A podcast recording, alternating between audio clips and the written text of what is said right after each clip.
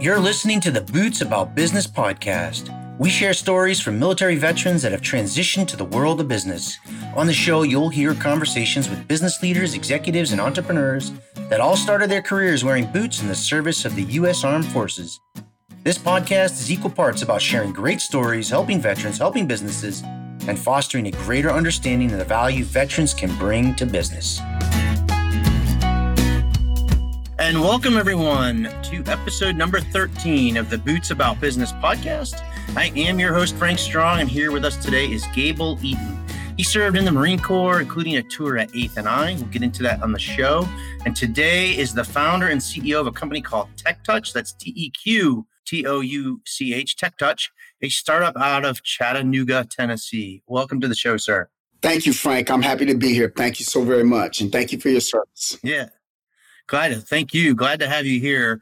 First question I always like to ask is what inspired you to join the, the service? What inspired you to go to the Marine Corps?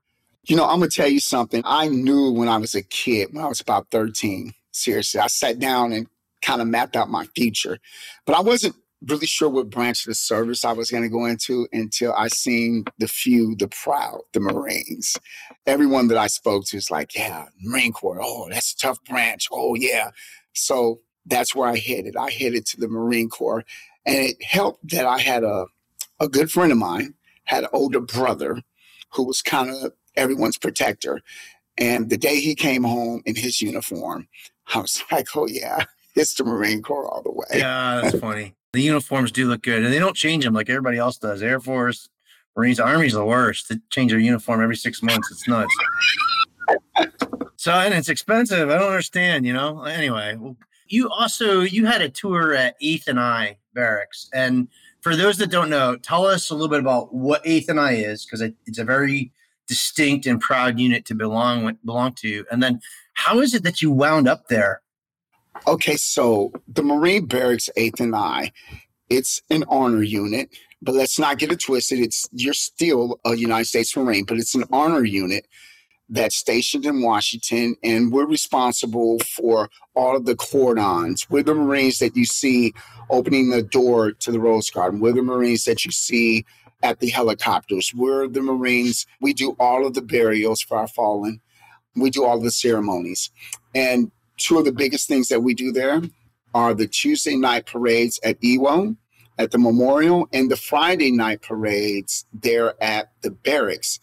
And the star attraction, of course, would be the silent drill platoon. You have a unit that performs with full bayonets, full drill with no commands at all called. So that's the barracks there. That's that's the duty. It's spit and shine, spit and shine. You're surrounded by everyone all day long. How did I get there? I got there. they didn't really tell us what we were interviewing for. It was just a bunch of us out there on the parade deck, about two, three thousand and I ended up being one of 40 to 50 still standing when it was done. And out of that, they chose eight of us. And after a bunch of investigations by every alphabet in the nomenclature FBI, CIA, CID after going through those different investigations, I got chosen to be a part of the unit here, the unit at 8th and I, Marine Barracks. Yeah, and they, they must do a thorough background check just to make sure because you guys are so high vis and you're around dignitaries and important people in Washington D.C. all the time. They want to make sure they can trust you. And I, will tell you, for anybody listening, I lived in D.C. for 14 years and a couple times made it over to the Iwo Jima Memorial and saw the evening parade. And that is, it's free. It's absolutely fantastic. I don't know. It's like post COVID. You probably got to sign up early if they're doing it, but that is that is worthwhile. That is really fascinating that you wound up at that unit. So you're doing the the spit and shine thing for a couple years to bar to borrow your words. And before you transferred, you have a little story that goes with that. You went to you got transferred. Where'd you go? And then what was the story with your with your transfer? Well, you know, conventional wisdom was if you spent over two years, and I'm talking maybe two weeks, three weeks, and you're still at Barrack Studio, that pretty much meant that you were going to finish your entire tour there. So we were there, my um, good friend and I, I always refer to him as my brother.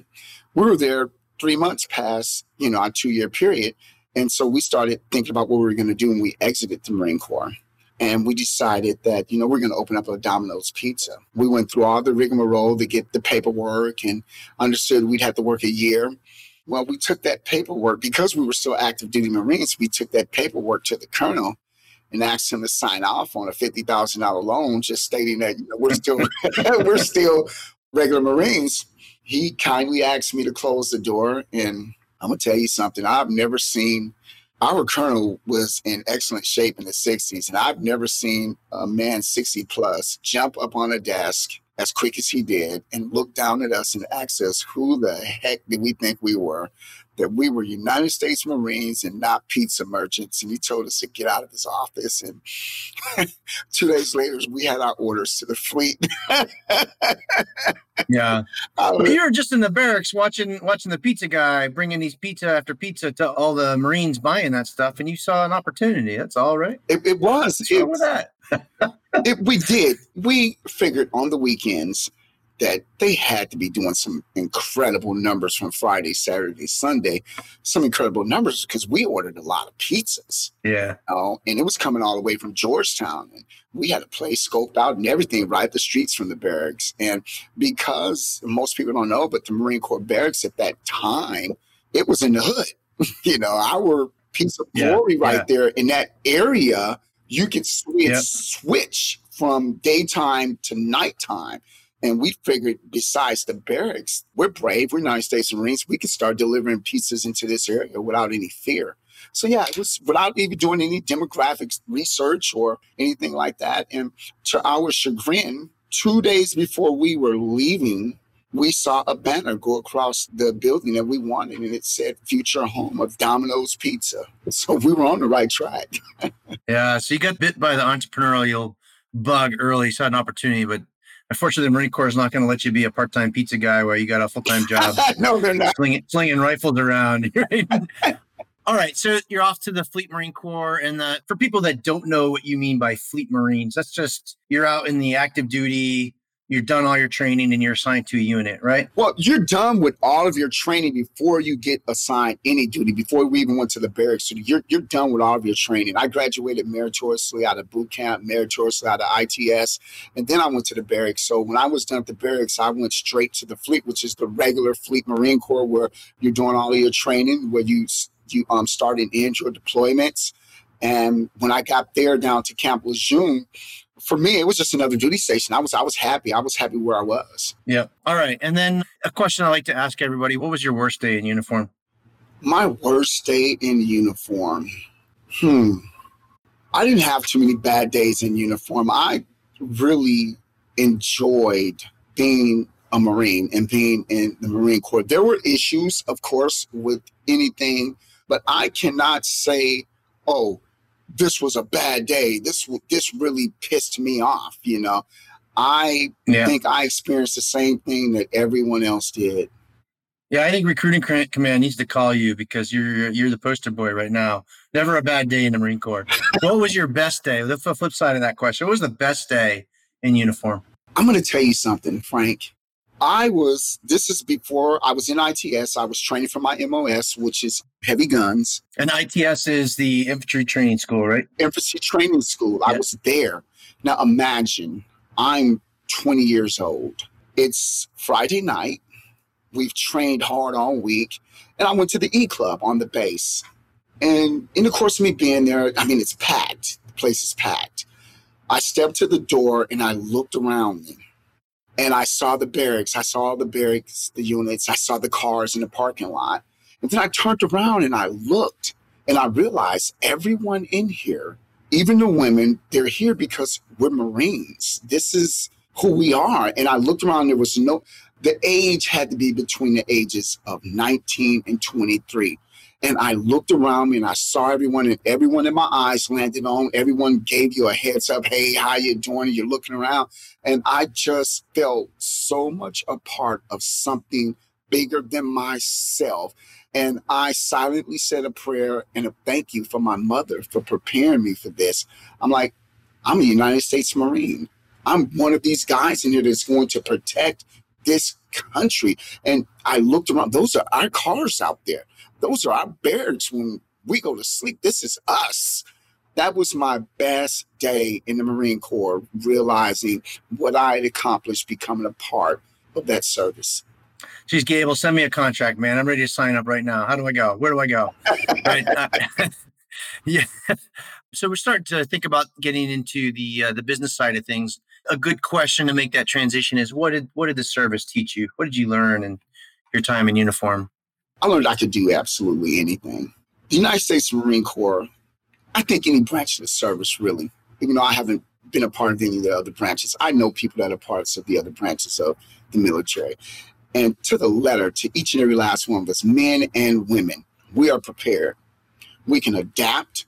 We take those skills that are taught to us, and especially for me being a Marine, I learned that everything that they teach you serves a purpose. So, how does that translate into the business world? Everything that you do, every skill that you were taught from the discipline to operations to making really quick decisions based on limited information. Being able to make that transition and transition that over into the civilian life, it was a lot easier for me. I don't get nervous. I don't panic like a lot of people out there in the real world do because for them, they see their jobs and what they're doing as paycheck to paycheck. Well, in the Marine Corps, we weren't thinking about a paycheck. We were thinking about getting the mission done. That's it everything else will fall into place once you accomplish that mission. So setting those goals and getting that mission accomplished is what I brought with me from the Marine Corps. Love it. Adapt and overcome. I had a there's a gunnery sergeant, Gunny Chiris, mm-hmm. that was my recruiter, and he had a saying. He used to say, "Adapt and overcome." He's like, "The Marines have been doing so much with so little for so long. We can do anything with nothing." I can still hear him saying that. there it is almost four years in service, you decided to leave. What was the transition like, and what were your plans for uh, for the civilian world? You know, like I said, when I was 13, I had it all mapped out. But you know what the how the saying goes. One of my favorite character, he goes, "Make the plan, execute the plan, realize the plan is going to go off the rails, ditch the plan." yeah. So, I made the plan. I was headed to the state police, and marriage, my marriage intervened and it was stay at home, stay at home. You've done that already. So I went into management. I transferred into um, property management. Then I went into operations. And I've been in that area ever since until I decided to move here to Chattanooga and work with my family's transportation company. So it was just a succession of jobs in operations. But I did take a small detour and I did some commercial fishing for a year up in Alaska. Really? And oh yes, most definitely. That was an adventure. Yeah, like the what is it? The most dangerous catch, the greatest catch. I'm probably destroying that title right now. the deadliest catch. They're out there catching those crabs, those king crabs up there. Yeah. I did the, the salmon runs. I worked on a. They call it a purse seiner. I worked on this purse seiner boat up there catching the salmon the pink eyes, the dogs, and then the king salmons. You know, and then I came on back home and got into management where I've been ever since. But that was an adventure of its own. That's fascinating. I'm a Marine. I get into property management. I'm gonna take a little detour and go go fishing up in Alaska for for a while and come yeah. back. So you've been out of service for a while. You've had a long career in business operations, logistics, and then you got this idea to start a business. What is the business and how did you get started? Okay, so the idea for the business, I was taking a business information technology course and they wanted to build a business around it. And I remembered something. I remembered how much I just it just frustrates me for coworkers reaching over your shoulder and touching your computer screen. Now, mind you, Frank, this is before there were interactive touch screens. So my thought yeah. is, why are you touching my screen? I had one guy in particular, he would eat these sandwiches and he would stand behind me chewing my ear and he'd touch the screen and leave food stuff and i said you know i've got to do something about that and I kid you not, people ask me, How did you come up with the idea? It just popped in my head. So, what it is, is I created a device and I got a patent for it in 2016. It's called UTouch. Basically, what it is, it's stylus, a wearable stylus that goes on your finger so that you can come in contact with touchscreens out in the public without coming in contact with those germs. That was my idea. I did a small drawing of it, to, to a really good friend of mine. And the drawing that he produced from my little rudimentary drawing was the exact drawing that I used to get my patent. Mm-hmm. And I got my patent, like I said, in 2015, but it was all an idea. This was all an idea. And when I took that business course and our instructor said that we were going to build a business, it took me about two months in the school when I realized that each and every last one of those chapters I was supposed to be using to build my my company, the executive orders, your board, and all of that stuff. And I said, "Oh, am I supposed to be using this information to build my company?" And my instructor looked at me and said, "Yes, Mr. Eden. Every chapter in this book that we go over is going to be an aspect of your company, and that's exactly what started on paper." Uh huh. Awesome. And then I think it's important for people to realize, I guess I got this in there already, but this is pre COVID, right? It's just like the germaphobes that don't like people touching screens or we're out in public and every time you go to a store, there's a different screen you got to touch. You withdrawing money at the ATM if you still do that. I guess everything's electronic these days. But mm-hmm. there's just a lot more touch screens everywhere. It really appeals to maybe the germaphobe. You know, that's what I thought at first but that really wasn't my target market. Now, conventional wisdom tells you in marketing, you have got to identify your customer. With a product like this, you would think germaphobes. No, it's everyone because everyone that I've introduced this product to, sooner or later they come back to me and they say, you know what? Since I learned your product, I cannot touch a touchscreen. They're disgusting. Not only are they disgusting, they're ubiquitous. They're everywhere. Now, as you stated, this was before COVID 19. Yeah. I had no idea that this was going to happen. I just didn't like touching those touchscreens. And from my observation, I knew that they were going to be ubiquitous. They were going to be everywhere the grocery store, the fast food restaurant, our airports. Everywhere you go, there is a touchscreen or a touchpad. So when you take a look at where we're at right now and you take a look at the information and the studies on how much germs these touchscreens actually house. I don't want to name the corporation, but 100% of their touchscreens came back positive for blood and fecal matter. I mean, I don't want to touch that and then eat my food. Do you want to touch any yeah. your food? Yeah, it's even even your own phone. You see these studies that come out every now and then. Your own phone is like filthy. You know, you got to wipe that thing off. so one of the fascinating things about product companies is like, how do you go about getting something made. You've got an idea, you've got a product that you want to have manufactured. How do you do that? I'm going to tell you something. It's relationships. It's relationships. I've been able to do the things that I've been able to do is because of my relationships. My relationships with, for instance, Felicia Jackson from CPR Rap. She gave me her manufacturer. You know, you can go online and you can look for a manufacturer, but when you have relationships with different organizations, look at look at Bunker Labs. I mean, I can pick up the phone and I can call one of some former military person say, "Hey, I need help here. I need to get this done." So you have to really think about your relationships and that's really hard when you're an entrepreneur because as an entrepreneur, you're thinking, "Oh, I can do this. I can do this." You cannot accomplish anything on your own as an entrepreneur. You have got to develop those relationships. I got lucky because my family has a transportation business, and I actually walked into a building that we were making a delivery to that was an incubator. And I asked the question, What is this? And they said, It's an incubator. And of course, my brother, in his deep baritone voice, goes, Hey, Gabe, they can help you start your business here. And I went from zero to a 100 by making those connections with those people at Co Starters. So, to answer the question, you have to do the groundwork. I did the groundwork myself. I went out. I got a. I, I came up with an idea. I saw a problem. I came up with an idea, a solution. I went out. I got a patent, which is what's ahead of what everyone else is doing. I got yeah. a patent. I already researched the market. I knew what the market was like. And then when I got into that program, I had all of that information that, and they gave me the people to speak to. They gave me the contacts. So you have to have the contacts. You have got to speak because it is not an easy thing to get a product made. Yeah. You know, it's a very difficult thing, and you have got to be persistent. You know, because there's a thousand ideas out there, but how many people actually get that idea into something physical and actually functional? You know? Yeah. Yeah, totally. It makes sense. So, and I think it's important for people to know that your startup, are you bootstrapped right now? Or, I mean, you've, you've been around for four years, five years. Are you looking so for funding? I am bootstrapped. Yeah. I am bootstrapped. I did receive a $25,000 line of credit when I started. And that's when I learned the definition of burn rate. Yeah. Yeah. so I've pretty much been carrying everything on my own right now. I'm paying all of the bills. I'm trying to build up to have enough sales to actually sustain the business. So, yes, I am looking for investors, but I'm going to tell you something. I don't need your money.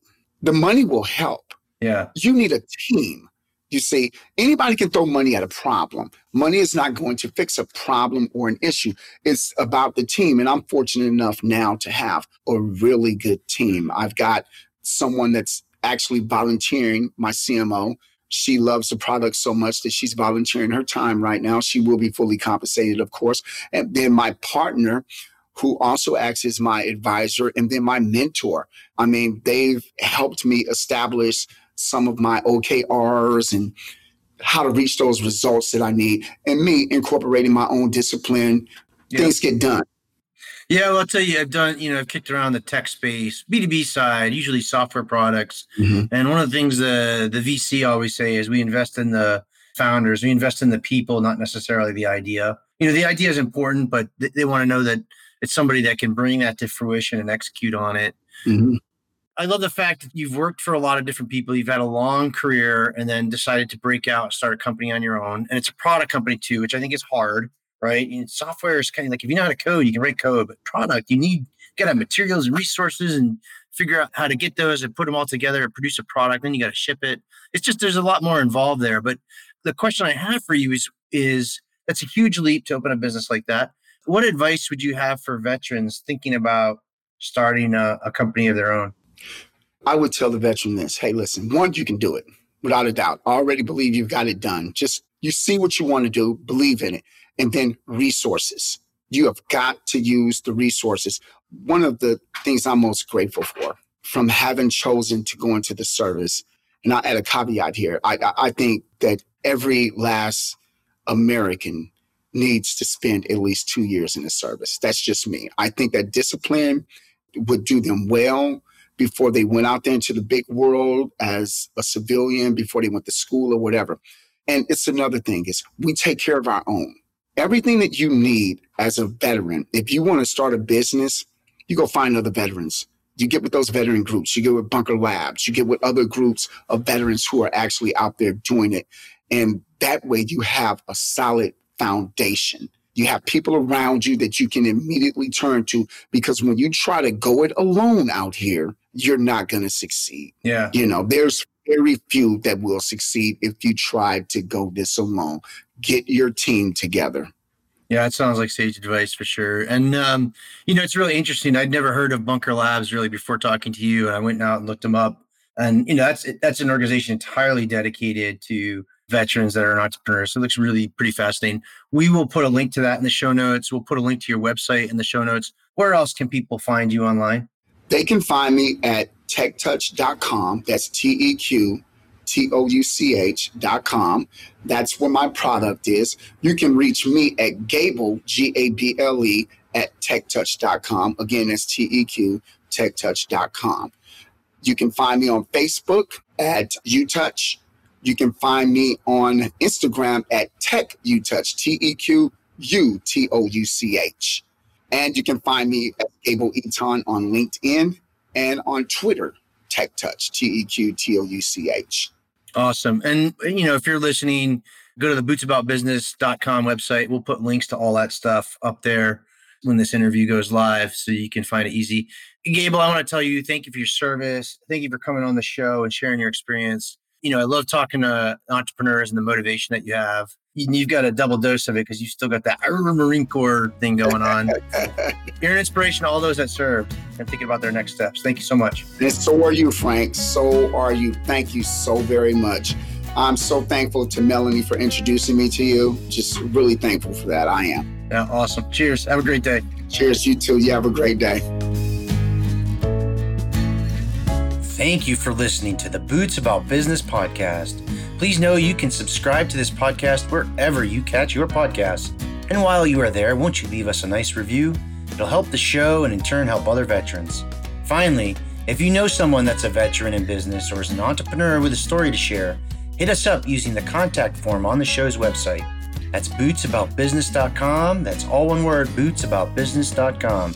Until next time, I am your host, Frank Strong, out here.